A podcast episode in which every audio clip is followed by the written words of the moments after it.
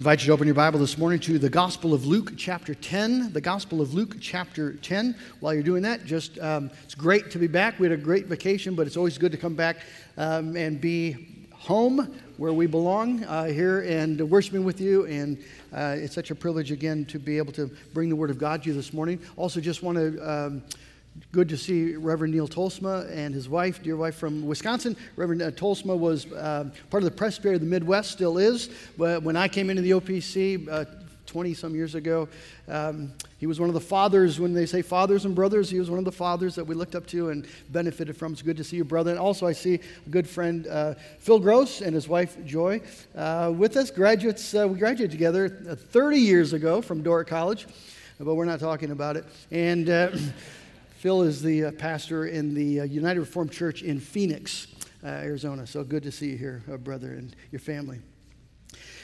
We are, uh, the, your bulletin will say uh, verses 10 through 24. Once again, that is not the, the case. We're going to start in verse 1 and we're going to read through verse 16.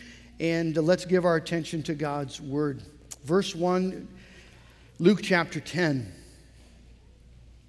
After this, the Lord appointed to 72 others and sent them on ahead of him, two by two, into every town and place where he himself was about to go. And he said to them, The harvest is plentiful, but the laborers are few. Therefore, pray earnestly to the Lord of the harvest to send out laborers into his harvest. Go your way. Behold, I am sending you out as lambs in the midst of wolves.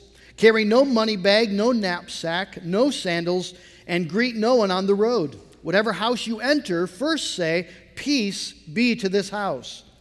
And if a son of peace is there, your peace will rest upon him. But if not, it will return to you. And remain in the same house, eating and drinking what they provide, for the laborer deserves his wages.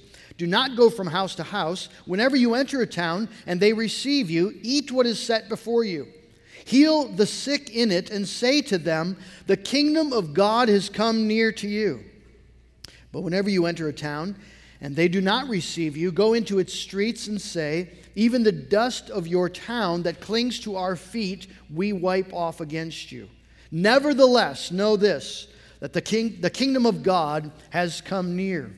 I tell you, it will be more bearable on that day for Sodom than for that town. Woe to you, Chorazin! Woe to you, Bethsaida! For if the mighty works done in you had been done in Tyre and Sidon, they would have repented long ago, sitting in sackcloth and ashes. But it will be more bearable in the judgment for Tyre and Sidon than for you. And you, Capernaum, will you be exalted to heaven? You shall be brought down to Hades. The one who hears you hears me, and the one who rejects you rejects me. And the one who rejects me rejects him who sent me. Let's bow our heads in prayer. Father, this morning we want to hear Jesus. And these words are hard, but they are true, and their intent is life and peace. And so we pray, Lord God, that the Holy Spirit would give us ears to hear and hearts to receive and respond in repentance and faith. In Jesus' name we pray. Amen. The title of my message this morning is Seeing Through the Eyes of Jesus, and we're going to be, uh, as we move forward, Lord willing, in these next few texts of chapter 10, we're going to be noticing how Jesus sees things differently than people see. Uh, John Calvin describes the Bible as a pair of eyeglasses. Uh, if you uh, can't see very well, it's a wonderful thing to be able to put on a pair of uh, glasses and suddenly things become clear. You can see things that before you couldn't make out. Uh, well, that is true spiritually speaking. All of us are born with really, really bad vision. Uh, we do have a sense of spiritual things, we have a sense of spiritual truths, but spiritually speaking, we are nearly completely blind. Uh, we can make out vague images spiritually uh, speaking, but, but we so easily are misled. We so easily believe things that are just flat out lies, the lies that the devil tells us and that we tell ourselves. Uh, we uh, do have the ability to see with some clarity other people's sins, and yet we are nearly blind to see our own, or if we do even see our own, we find some way to justify it. We tend to worry about things that we should not be worried about and uh, are utterly unconcerned about the things that Jesus is saying. You really need to think about this. You need to be concerned about these things. So we have just, we have blurred vision, awful blind spots. And the scriptures are given to us so that we can see. We can put on these glasses and see things as they really are. And so that's the beauty of the Gospels is that Jesus, as, as Jesus speaks, as Jesus addresses the world as he walks through it, as he lives in it, we get to see through Jesus' eyes. We get to see things as he saw them. That's critically important because, of course, Jesus, being the Son of God, has perfect vision. He sees life as it really is. And so this morning, let's give our attention to the Son of God uh, as Jesus has this amazing ability to show us the truth about ourselves, the truth about life and death and judgment and grace and the gospel. Let's give our attention. We, uh, the last time we were in the Gospel of, of Luke, we looked at verse, uh, chapter 10, the first few verses, as Jesus sent out the 72 into the, the towns and villages of Galilee. Uh, they were sent with a message, they were on a mission. They were sent to proclaim that the kingdom of God was at hand. Uh, and the kingdom of God was, was, had come near in the person of Jesus, the king. Uh, in those days, when kings wanted to travel through their realm, they would send out messengers, heralds, to go announcing the king is coming, the king is coming. And that wasn't just sort of a public service announcement. Um, just if you're interested in such things, the king will be at the, the local city park and you can come and maybe get your picture taken with him. That wasn't the intent at all. The intent was the king is coming, you better get ready. The king is coming, there's going to be an accounting. The king is coming. You need to respond appropriately, or there will be dire consequences. And Jesus sends his heralds, his, mis- his messengers, into the surrounding countryside, the villages and towns, to announce the king is coming. And Jesus instructs them whenever you enter a town and they receive you, eat what is set before you. So be there on purpose, be a good visitor, but be there on, on purpose, heal the sick in it, and say to them, The kingdom of God has come near you. These are men sent with Christ's authority on Christ's mission to speak Christ's words. To announce the king had come, but not simply to announce it, but to evidence the truth of their words by this ministry of healing the sick and casting out demons in his name. Those were not neat tricks intended to gather a crowd, they were proofs, evidences of the truth of the message. That there was a power in the world, in the King Jesus, a power that was able to beat back the forces of the curse, able to cast out the evil one, that this king was coming to set captives free. He had come to do war against Satan and his hosts and to uh, conquer death with life. It, just, it's just a magnificent message. It's the most critically important message the world will ever hear. The king has come. God is drawing near. Lift up your heads, for redemption draweth nigh. And it's precisely, you see, because of the infinite significance of that mission and the importance of that message that Jesus then speaks stern words regarding those who reject the message. So Jesus says, verse 10, when you enter a town and they do not receive you, go into its streets, so go into the out in the open where people can hear you, and say to that town, even the dust of your town that clings to our feet, we wipe off against you.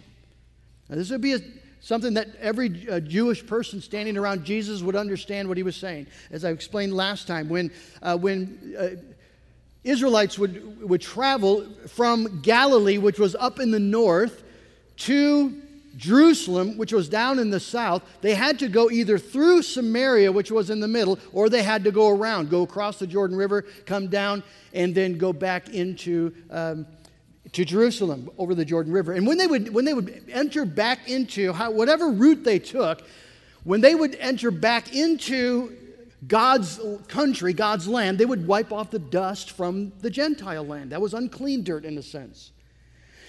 It was by that they were saying that there was something significant and unique about God's people and God's land. And so, for, the, for these messengers to wipe off the dust of their feet, they're saying to that town, You are, you are like Gentiles. You are like uh, Lohurami, not my people.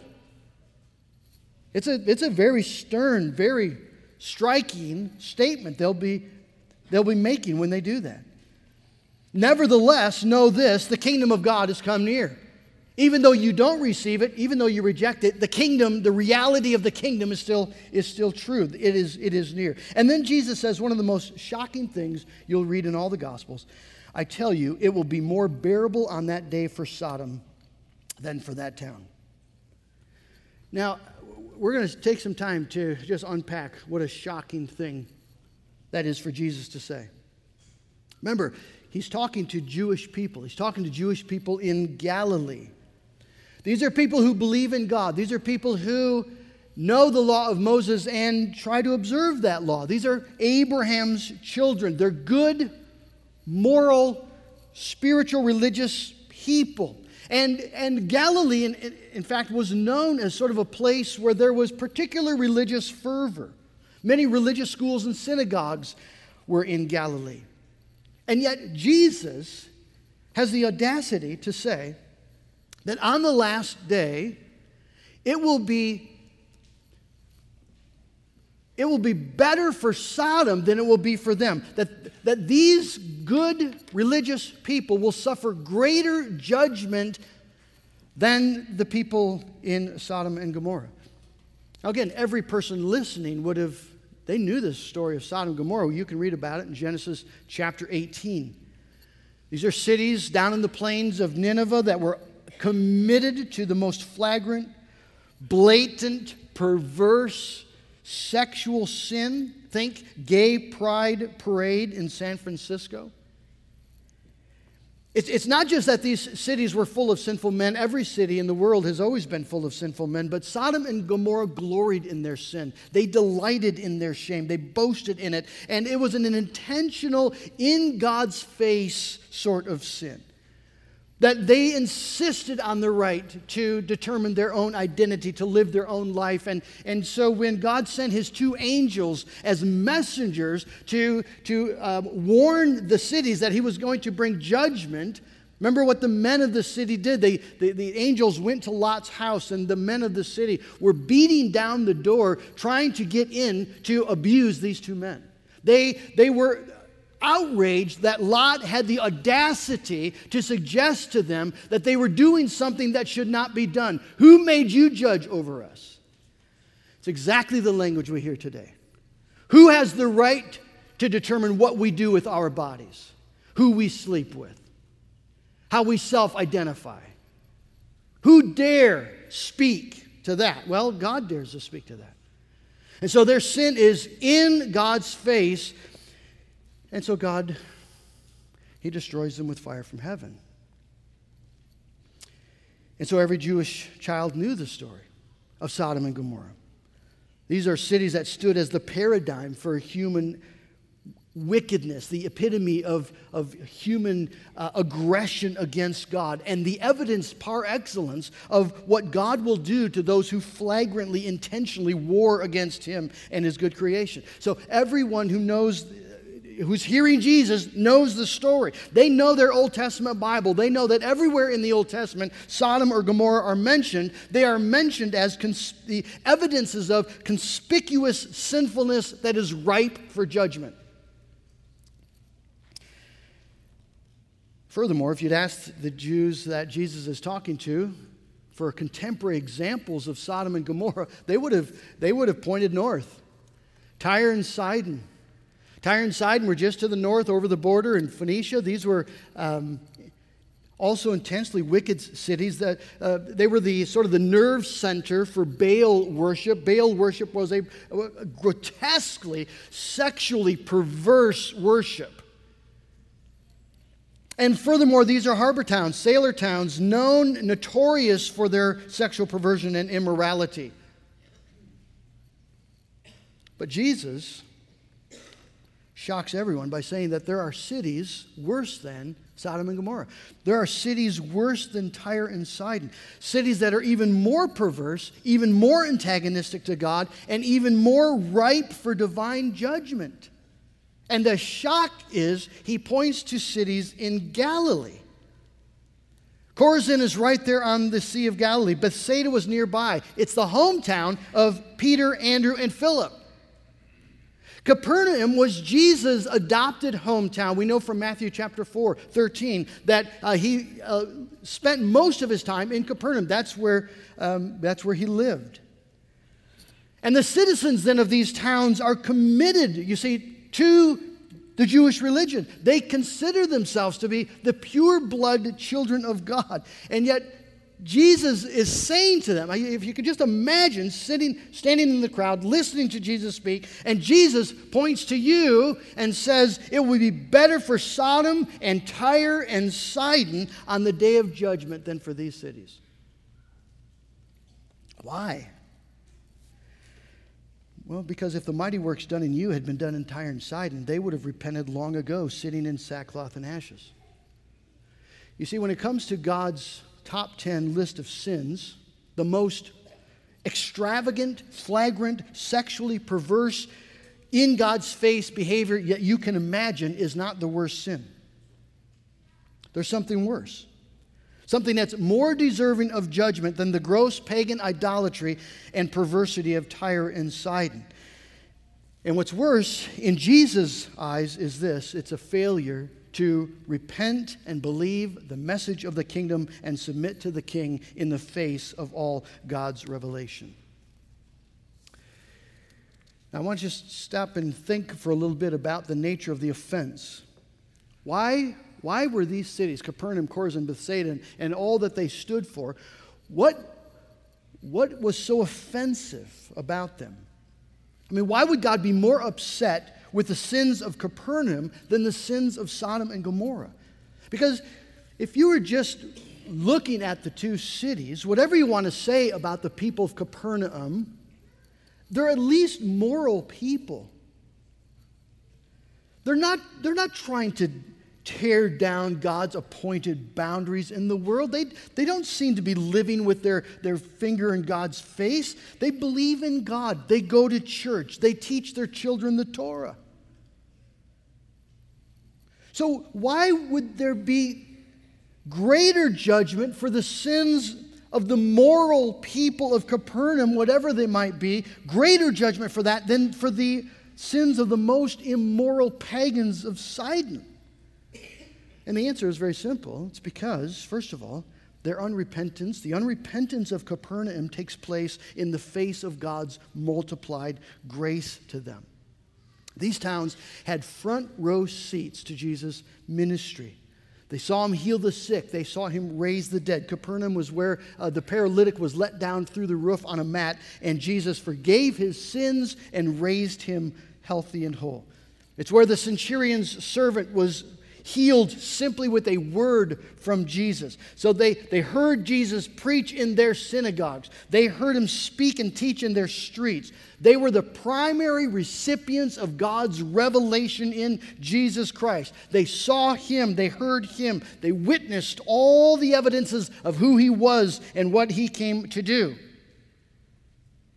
Sodom and Gomorrah and Tyre and Sidon they were wicked, but they were just lost in the darkness of, of evil. And the, the law of God was written on their hearts, so they're, they're not with, they're still culpable. They're not without excuse.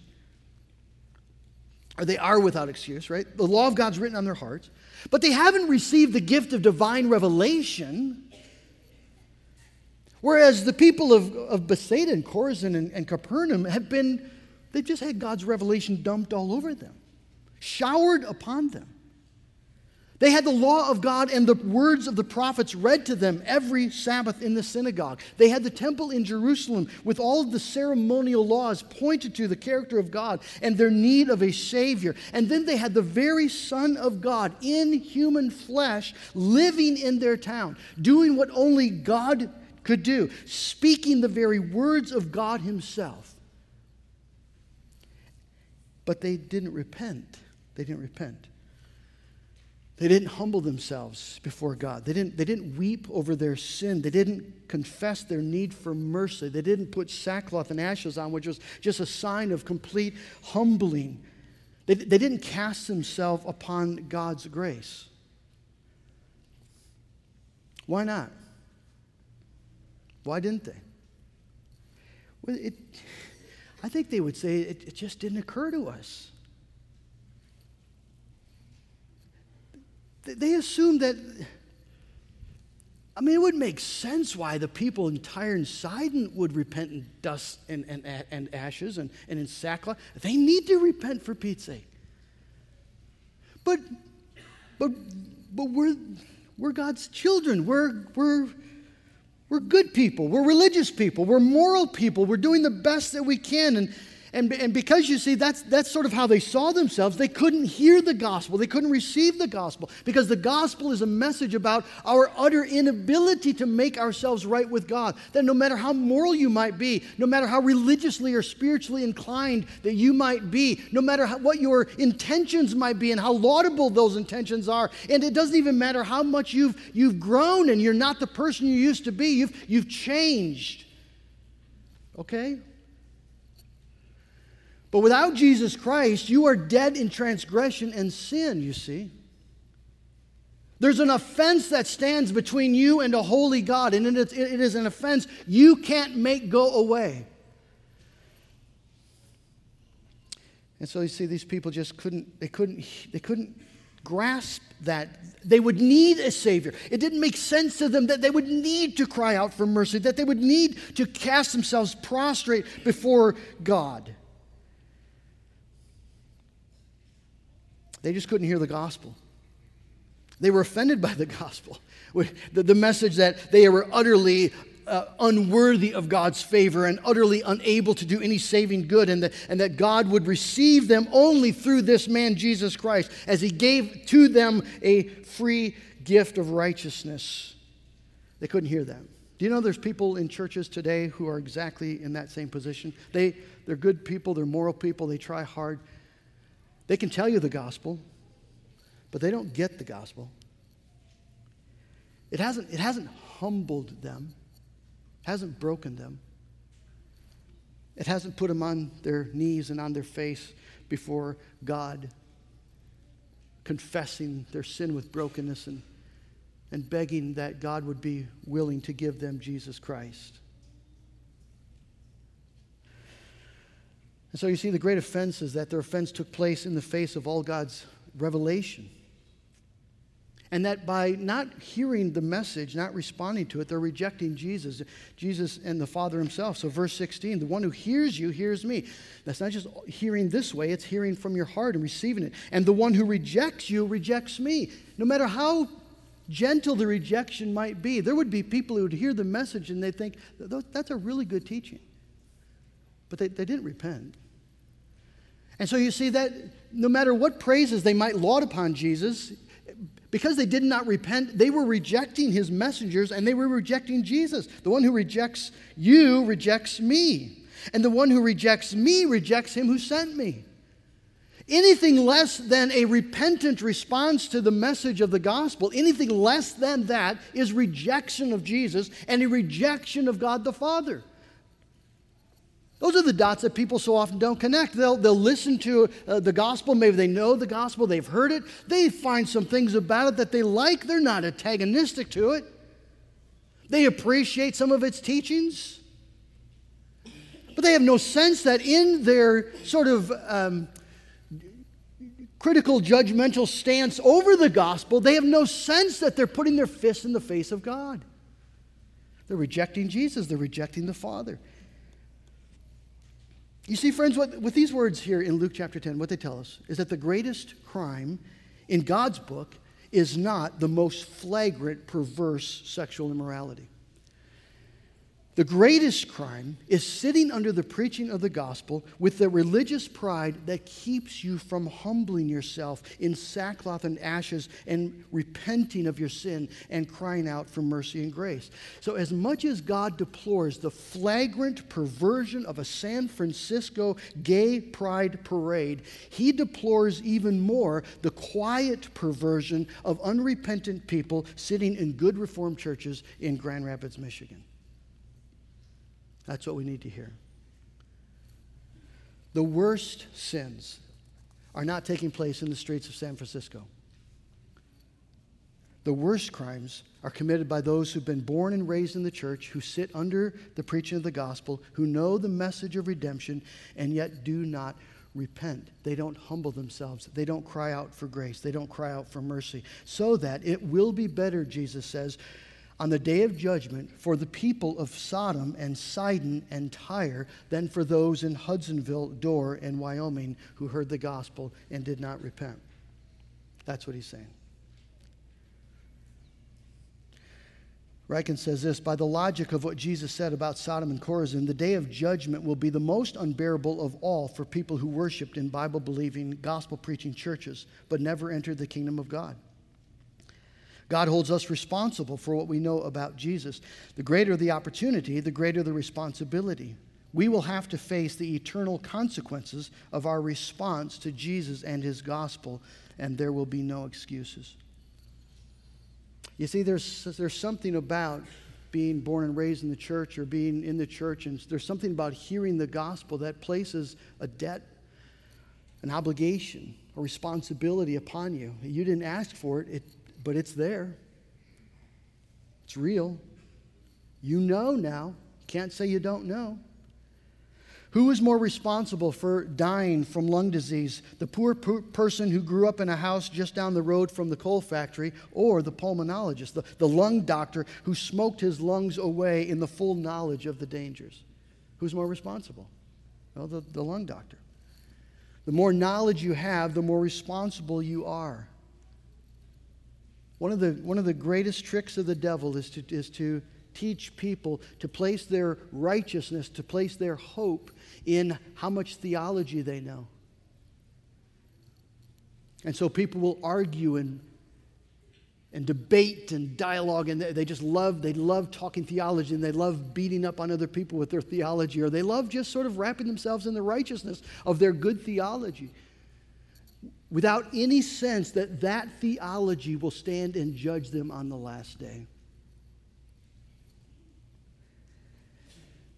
See, no one had more knowledge or more privileges than the people of Chorazin and Bethsaida. And so Jesus pronounces his woes over them. Woe to you, is what he says. It's a word that speaks of tremendous sadness, of, of great tragedy, coming devastation. You see, Jesus, Jesus isn't, he's not just angry. There's, it's, a, it's, a, it's, a, it's a holy indignation and sadness and grief as he sees the truth, you see, about all these good religious moral people of Chorazin and Bethsaida and Capernaum, people that he's lived with, people that he knows, but he sees the truth about them. And it's awful.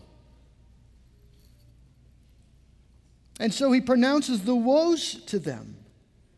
Woe to you. As, he's, as he sees in his mind all that's going to happen because of their unbelief, because of their unrepentance.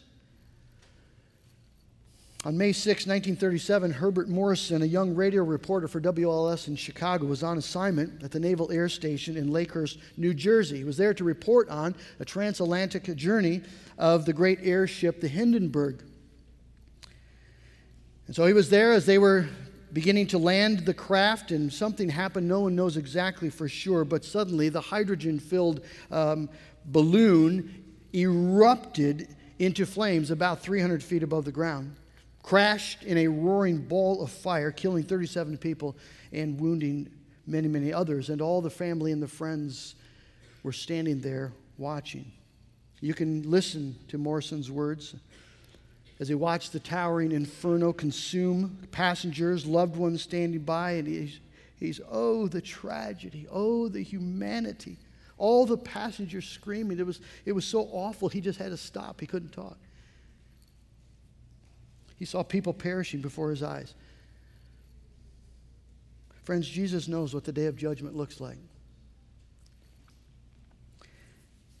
And when he looked at the people of Capernaum and the people of Bethsaida, he saw the awful, awful thing that was going to happen the tragedy, the devastation, people perishing for all eternity.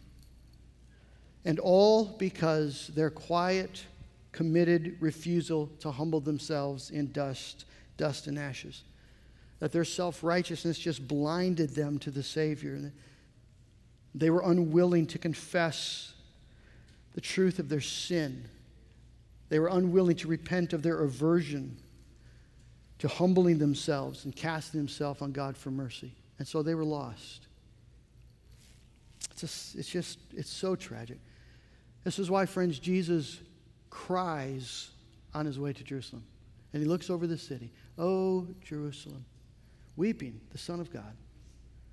Oh, Jerusalem, how oft I would have gathered you under my wings, but you would not.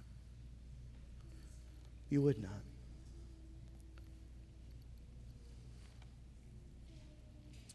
How do you apply this? Well, several things. One, we need to know that the most miserable people in hell will definitely be the, the church people.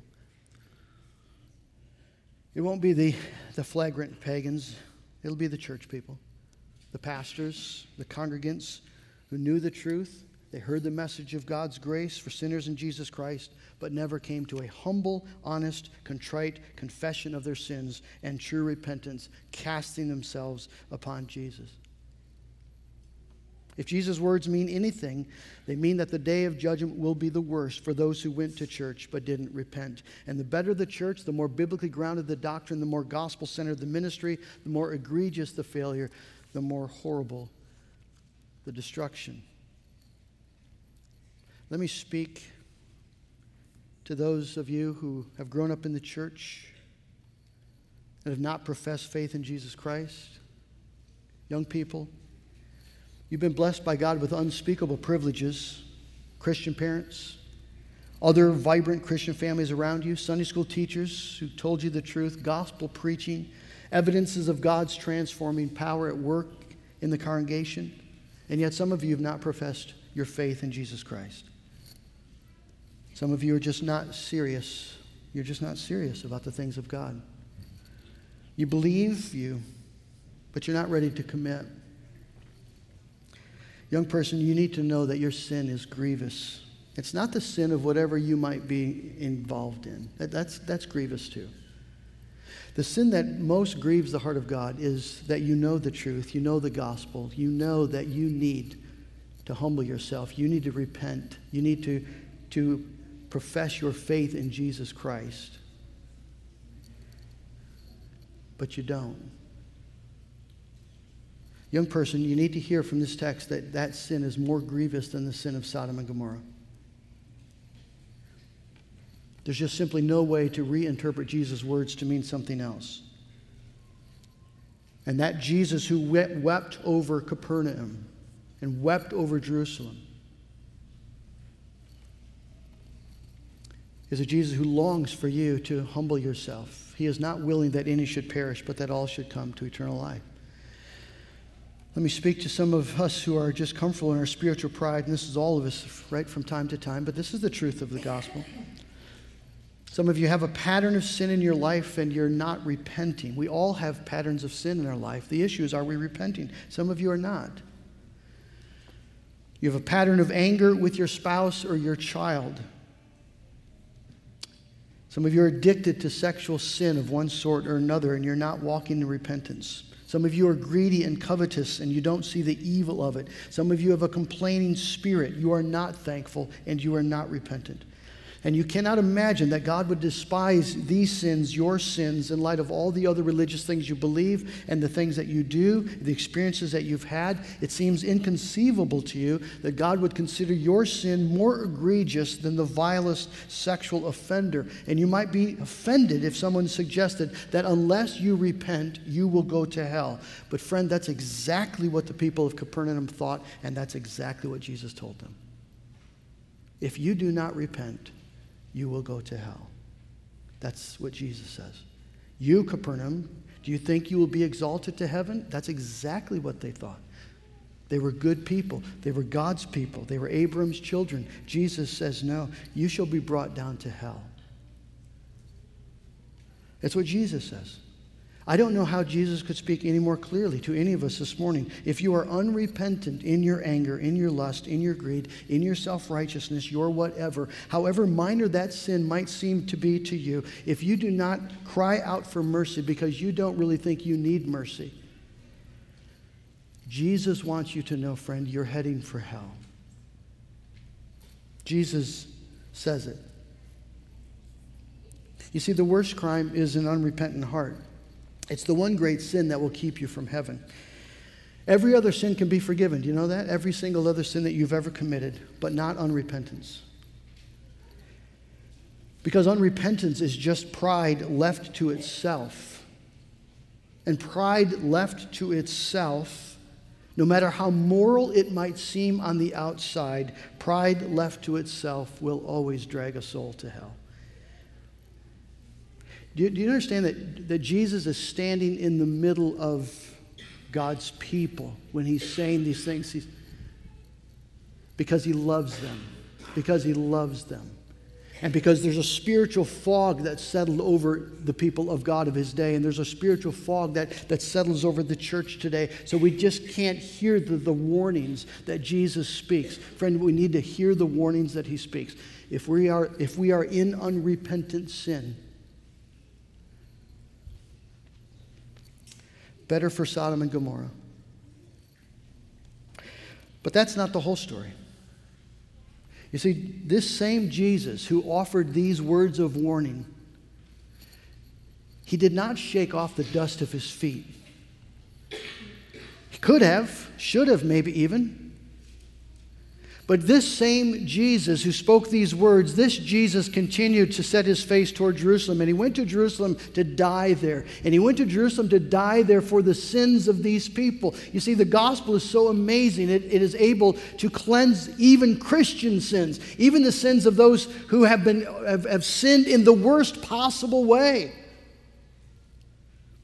The gospel is for people like you and like me who've known the truth and yet we've sinned against the truth, who've received grace and yet we've sinned against grace, who've received privilege upon privilege upon privilege, and yet in certain points and places in time, we've simply made the decision we don't care. We are going to reject the message, the message and the messenger. We're going to reject Jesus. We're going to reject the Father. We're going to do what we want to do, consequences and God be damned.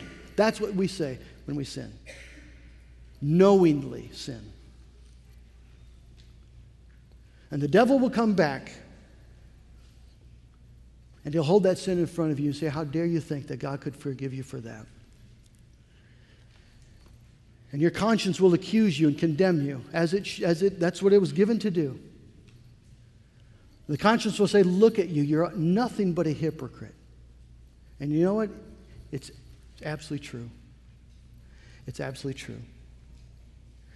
And Jesus comes and says, If you will confess your sin, if you will repent, if you will humble yourself, if you will acknowledge that your righteousness, the best of it, cannot gain you heaven, and that your only hope is Jesus Christ, and you've got nothing else to plead, and you bow, your, you bow before the Lord your God, you get on your knees and on your face, confess the truth about your sin, you humble yourself before the Lord, the Bible promises that God will raise you up. God opposes the proud, but He delights to give grace to the humble.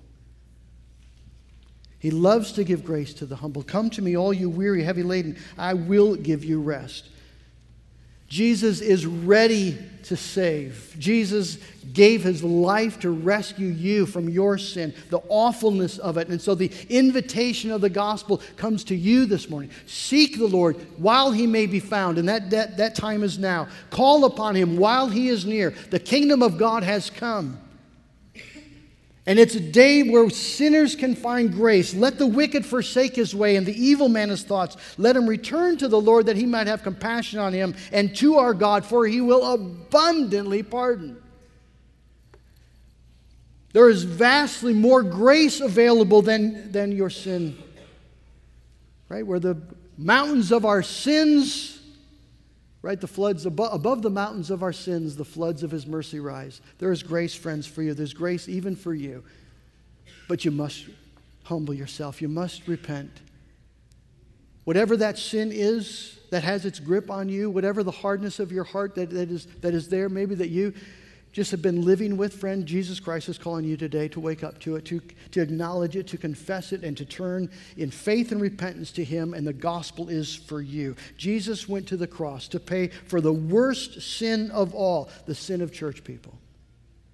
And His grace is for us. Let's believe it. Do you wonder why there's maybe a lack of joy in your life? Do you wonder maybe there's been just a lack of spiritual energy? I think one of the key reasons why we suffer these things is because we simply haven't gotten on our face before Jesus, confessing the truth of our sin, laying ourselves before Him, and receiving the incredible good news of the gospel. Jesus Christ died for sinners, of whom I am the chief. And where sin abounds, grace abounds all the more. And because of Jesus Christ, there is no charge laid up against God's elect, there is no condemnation. If God is for us, who can be against us? Friend, I pray that you would know that message. If you need to talk to somebody about your sin, if you need to talk to somebody about your unrepentance, I beg you to come and talk to me or talk to an elder, talk to a Christian, mature Christian friend. Don't just walk away. You've heard the message. And a judgment day is coming. Are you ready? In Jesus Christ, you can say yes. Yes, I'm ready. May God grant that to all of us. Amen. Well, Father in heaven, Lord, you know us. You know us. Jesus, you, you speak shocking things.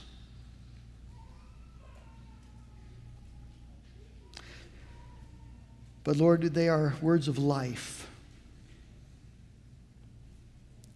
If we will hear them, and they will be words that stand against us on the last day if we don't. Jesus, I thank you that you give your spirit so that we can hear and we can respond. Jesus, I pray that your spirit would be speaking to your people.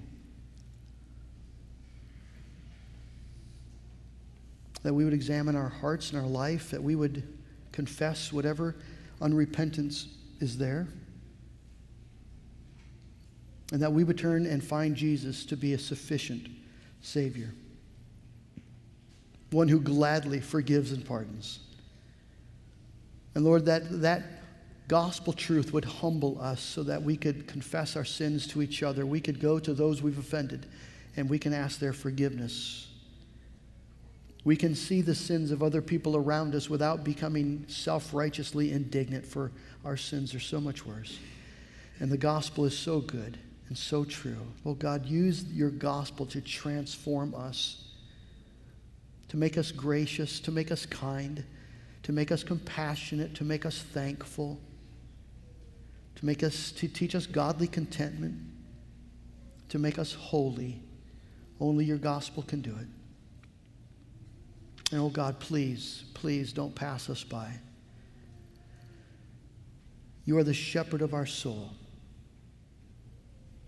Do what only you can do. And we'll give all the praise to you. Amen.